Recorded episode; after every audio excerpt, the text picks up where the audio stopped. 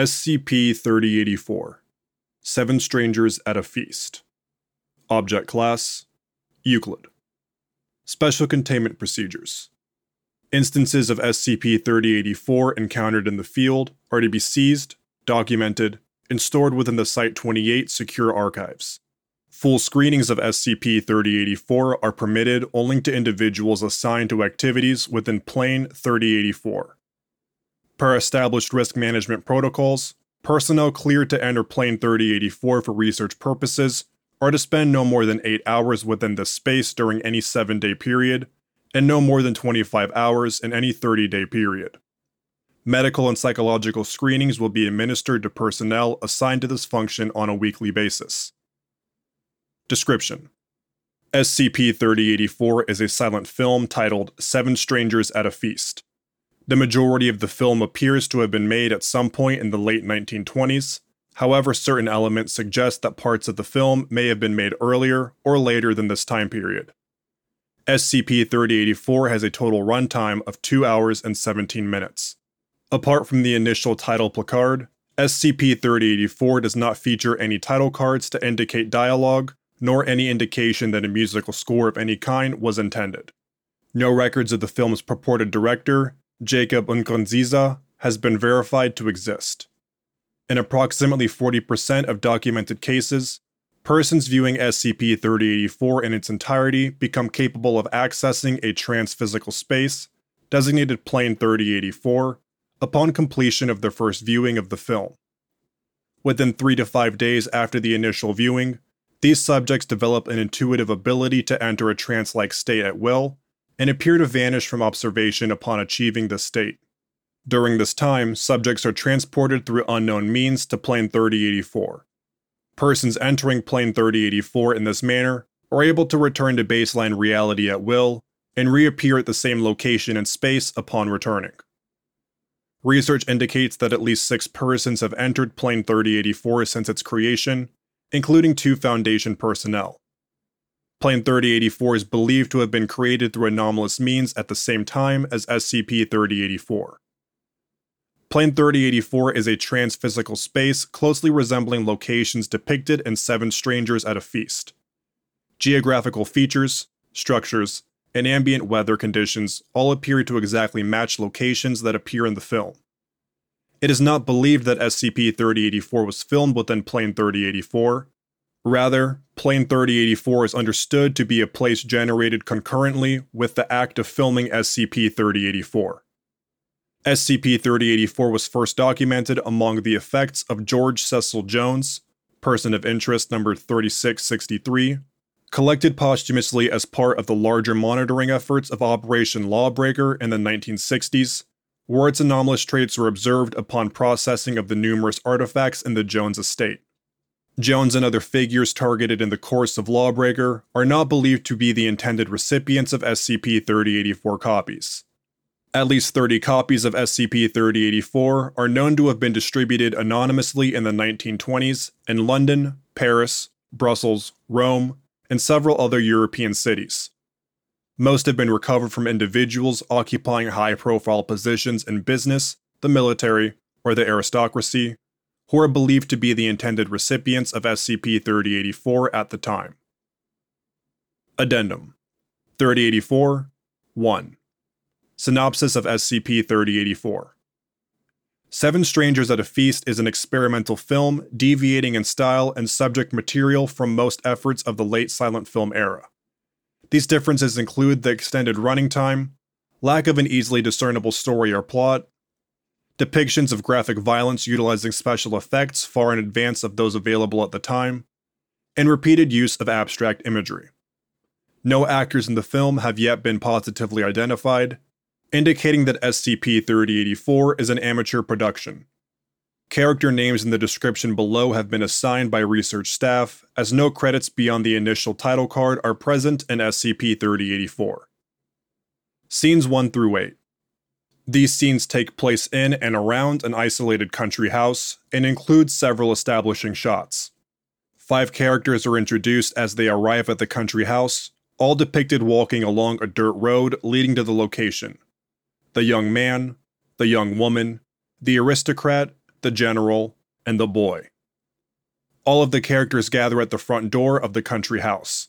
The aristocrat and the general argue heatedly, apparently about whether to enter the house or concerning a possible plan of action once inside the house. The young man, young woman, and boy are silent throughout the exchange, with expressions of worry or fear throughout most scenes. Scenes 9 through 13. The old woman appears for the first time, aimlessly wandering in the interior of the country house. The scenes are dimly lit. While her face is obscured throughout the film, the old woman can be interpreted to be muttering to herself by her hand and head movements, and occasionally yelling in the empty house. The old woman pauses occasionally to look with apparent apprehension at a chest next to the unlit hearth in the middle of the house. Scenes 14 through 27. The argument between the aristocrat and the general suddenly stops. The two men stand silently at the door to the house, while the general beckons the boy to join them. The boy resists and attempts to hide behind the young man. The young man appears confused and attempts to prevent the boy from coming near him. The young woman suddenly flees the scene and runs into the woods surrounding the house. Scenes 28 through 30. Inside the country house, the old woman shuffles closer to the front door, appearing to dance in an erratic fashion until reaching the door, at which point she appears to start shaking uncontrollably while stretching her arms skyward scenes 31 through 43. The young woman runs through the now darkened woods surrounding the country house. The film quality appears to deteriorate and change during the extended sequence. The lighting of the scene grows darker and darker as the young woman continues to flee, her apparent terror increasing steadily. The woods are barely discernible by scene 31, and the young woman begins to be beset by shapeless apparitions emerging from the darkness starting in scene 41. By scene 43, the young woman is almost entirely out of focus, only recognizable by frantic, exaggerated movements. Scenes 44 through 51. The aristocrat kicks down the front door of the country house, finding the old woman standing in the doorway. He roughly takes hold of the old woman and marches her inside. The general draws his pistol and motions for the boy to go inside the house. The boy refuses until the general discharges a round into the air. The boy reluctantly goes inside the house. The general apparently tells the young man to stand by a window looking into the house, and then goes inside himself. Scenes 52 through 59. This portion of the film is entirely focused on the young man, who stays in place, watching the actions through the window the entire time. Multiple camera angles, apparently utilizing several varieties of film, some appearing to be of higher quality than should be available for the time, are utilized. The young man grows increasingly uncomfortable and disturbed by what he is witnessing, presumably the events depicted in scene 60 of the film, but does not move from his spot by the window. Scene 60. The longest individual scene in the film.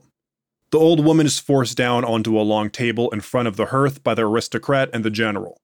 Her clothing, apart from the hood which continues to obscure her face, is torn away, and the two men methodically fix the old woman into place by driving long nails through her wrists and ankles into the table.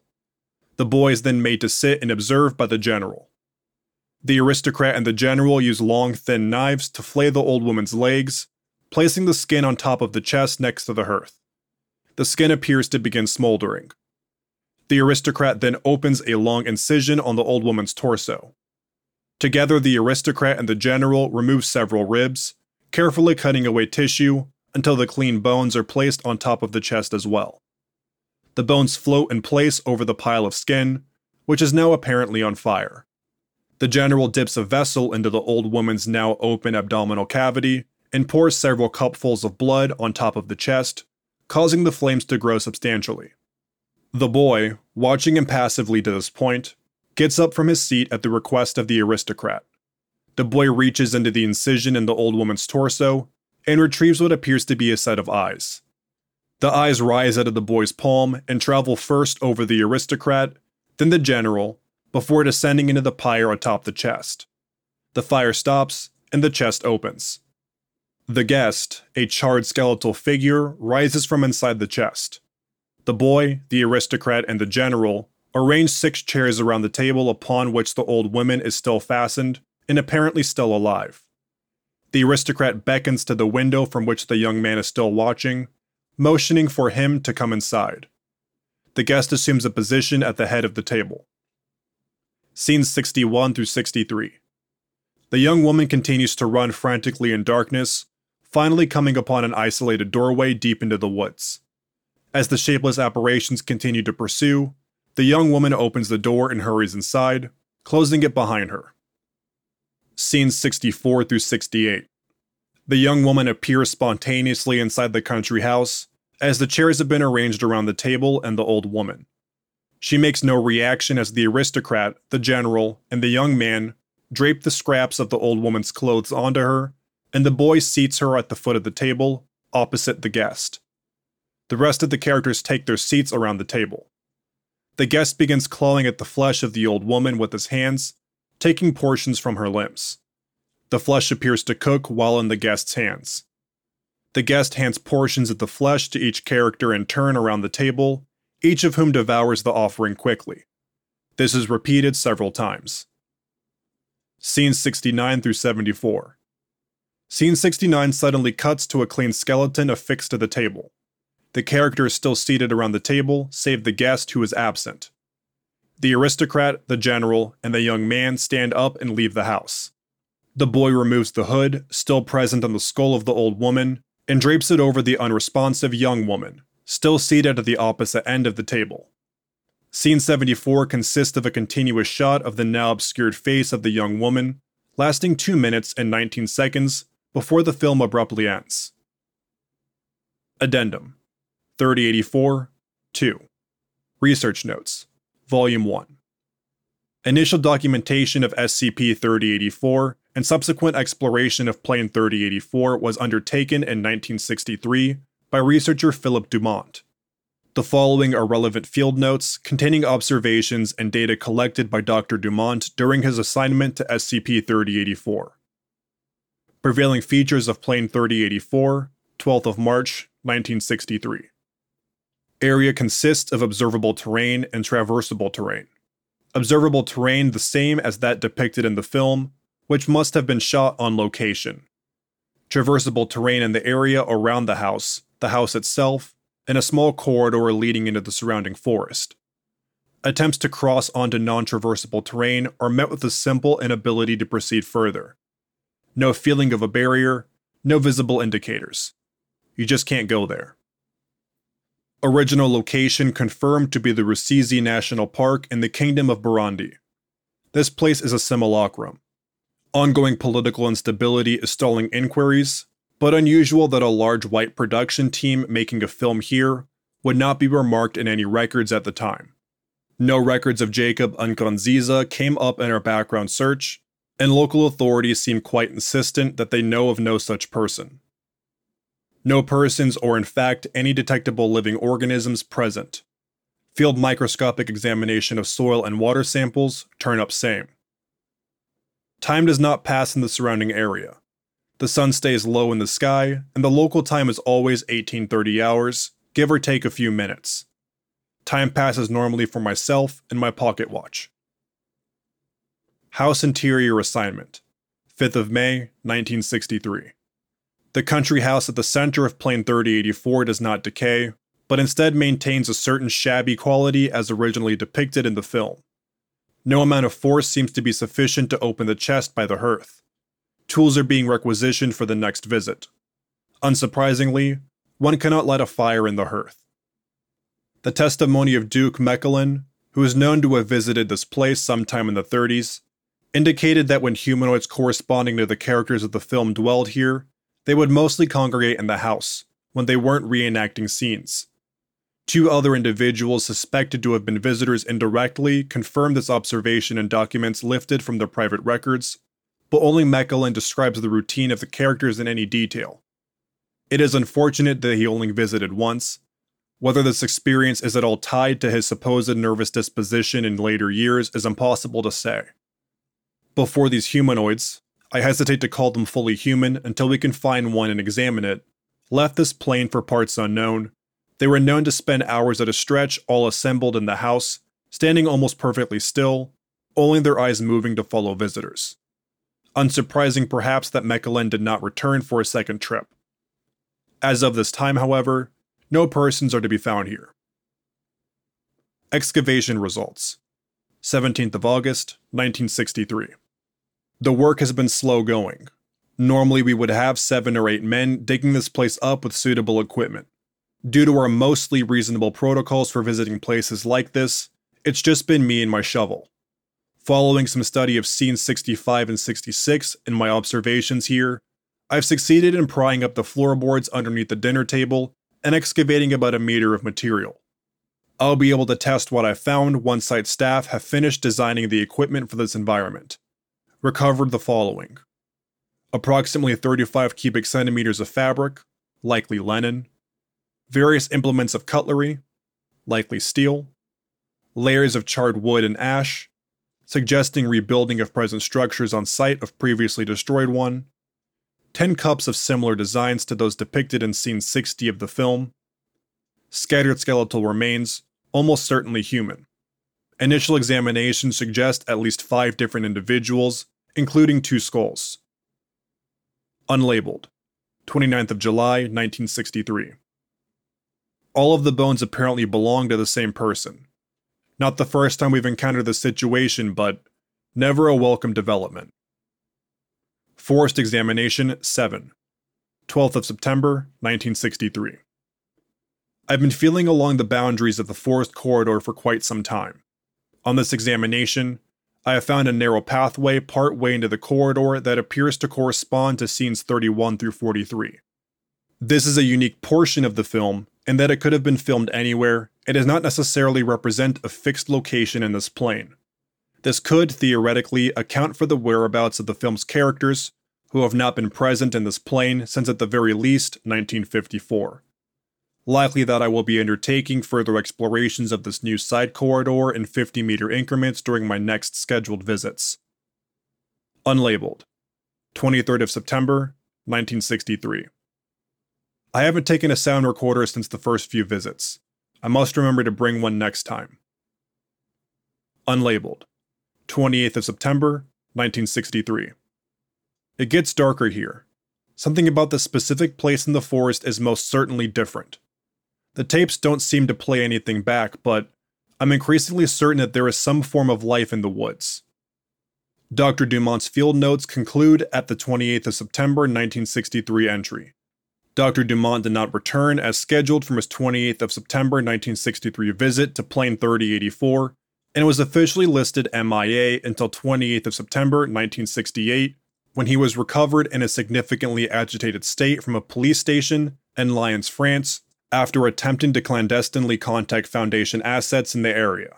Dr. Dumont was unable to recall his whereabouts for the previous five year period in debriefings and was granted a medical retirement several months later. Addendum 3084 3. Update and analysis. At the request of Assistant Researcher Rania Kassar, SCP 3084 was reauthorized for examination on 12th of October 2016 as part of a training and development assignment.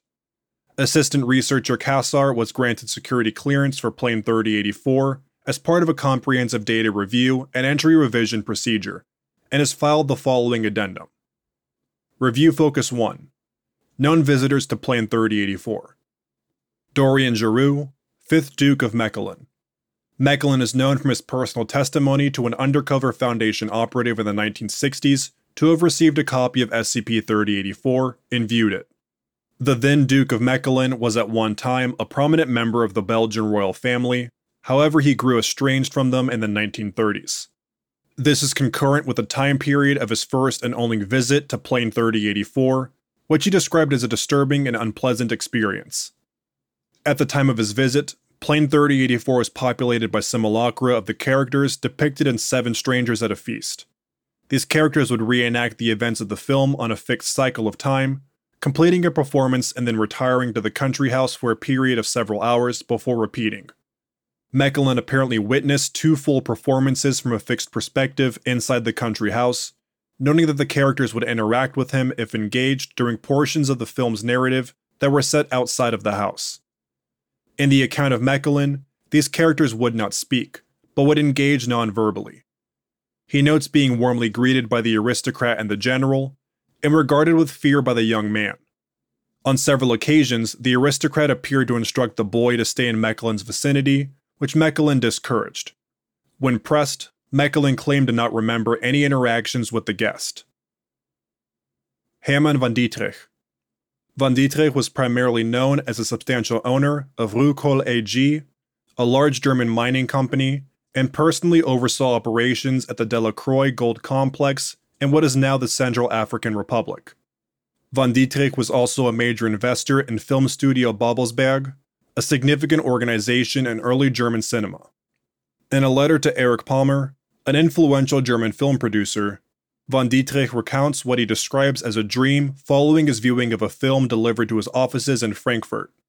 The contents of this dream are believed to be an account of a visit to Plane 3084.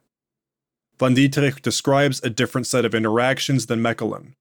Von Dietrich recounts a landscape exactly as that of the peculiar film screened in my private theater the night prior, where all of the characters of Seven Strangers at a Feast are arrayed inside the house, similar to scene 67 of the film. The guest is said to have addressed him directly, speaking in a loud, deep voice, repeatedly stating, Peter, kill, and eat, while directing von Dietrich to partake in the titular feast. Despite expressing desire to leave the scene in his recounting of the event, von Dietrich describes being handed a gilded plate and sitting down at the table, and then eating several handfuls of flesh handed to him by the guest. His description of the event is reproduced below. Each morsel that I ate was delectable, as though I had been famished and finally set to a meal after a long day's ride out of the jungle. And yet my gut recoiled at the foul knowledge of what I was eating. I could feel each individual bite swirling in my stomach, wishing to heave up the contents then and there on the table, even as I licked the grease from my lips and held out my plate for more. Von Dietrich describes scenes similar to this one as a reoccurring dream and subsequent correspondence. Records of Hermann von Dietrich become more sparse following his divestment of Ruhrkohle AG in 1932, and he is believed to have perished in the opening years of World War II. Archibald Rain and Amelia Holmwood. Archibald Rain, a director of the London based Shaw Brothers Export Bank, is confirmed via postal receipts of the time to have received a copy of Seven Strangers at a Feast. Unlike other known recipients, Rain is believed to have been fascinated and intrigued by the film, watching it repeatedly and analyzing its contents in his private journal. In his repeated visits to Plane 3084, he describes experiences similar to those encountered by Duke Mechelen, in 1947, Rain showed the film to Amelia Holmwood, a French figure in the London spiritualism community, earlier in the century known primarily for her work in automatic photography. Holmwood began accompanying Rain on visits to Plane 3084, and the pair studied the film and its associated phenomenon intensely. Eventually, both persons came to the conclusion that the film's primary theme was liberation, and that Plane 3084 represented a realm analogous to Christian concepts of purgatory. Rain's journal entries become increasingly abstruse after reaching this conclusion, couched heavily in terminology and concepts apparently borrowed from Liber AL vel Legis and other works associated with the Thelema movement. References to reversing the course appear frequently, and accounts of subsequent visits to Plane 3084 suggest that several characters of Seven Strangers at a Feast are now absent from the plane. Both Rain and Holmwood appear to have disappeared sometime after February of 1950, with Rain being declared legally dead in 1958 after a lengthy inquest into the disposition of his estate. Review Focus 2 Jacob Nkurunziza. At the conclusion of this review, no official records of Jacob Nkurunziza have been confirmed to exist, Based on thematic and stylistic examinations of several other works of anomalous art from the period, however, Nkurunziza is believed to be associated with other documented SCPs. The Clouds Burn Down, Anomalous Visual Phenomenon, 1923, 6.6 Dash, Unexplained Telegraph Signal, 1924, and The Final Parliament, Manufactured Mass Delusional Episode, Madrid, 1930. References to Black Jacob appear to correspond between groups known to be associated with anomalous art in Western Europe between 1919 and 1928. These are suspected to refer to Jacob Nkurunziza. Cultural analysis of these artworks suggests that Jacob Nkurunziza was born and spent significant amounts of time in the Kingdom of Burundi. At some point in his life, Nkurunziza likely received a European style university education. The extent to which his work appears to have been recognized in the larger artistic community consists primarily of negative reactions to several of his pieces in the Dadaist movement.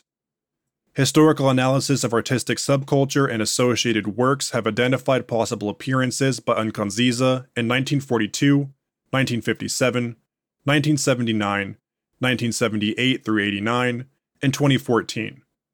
Despite the apparent anachronisms of those occurrences, Jacob Nkurunziza cannot be declared inactive at this time. Review Focus 3 Recent Photographic Records recovered during automated search algorithm 10th of October 2017. British field exercises, Kenya, 1960. Leftmost figure 94% biometric match for entity 3084-2, the general. Only known photo. Photo courtesy of Site 28 research staff. Provisionally quarantined remote Site 3084A 2017. House closely matching that depicted in SCP 3084 spontaneously appears in Honest Province, France. Forensic examination pending. Level 4 access required. Context redacted. Thank you for listening to SCP 3084 Seven Strangers at a Feast by Kalinin. If you enjoyed this SCP, please like and subscribe, and follow the link in the description to the SCP Wiki and vote to support it and the SCP Wiki as a whole.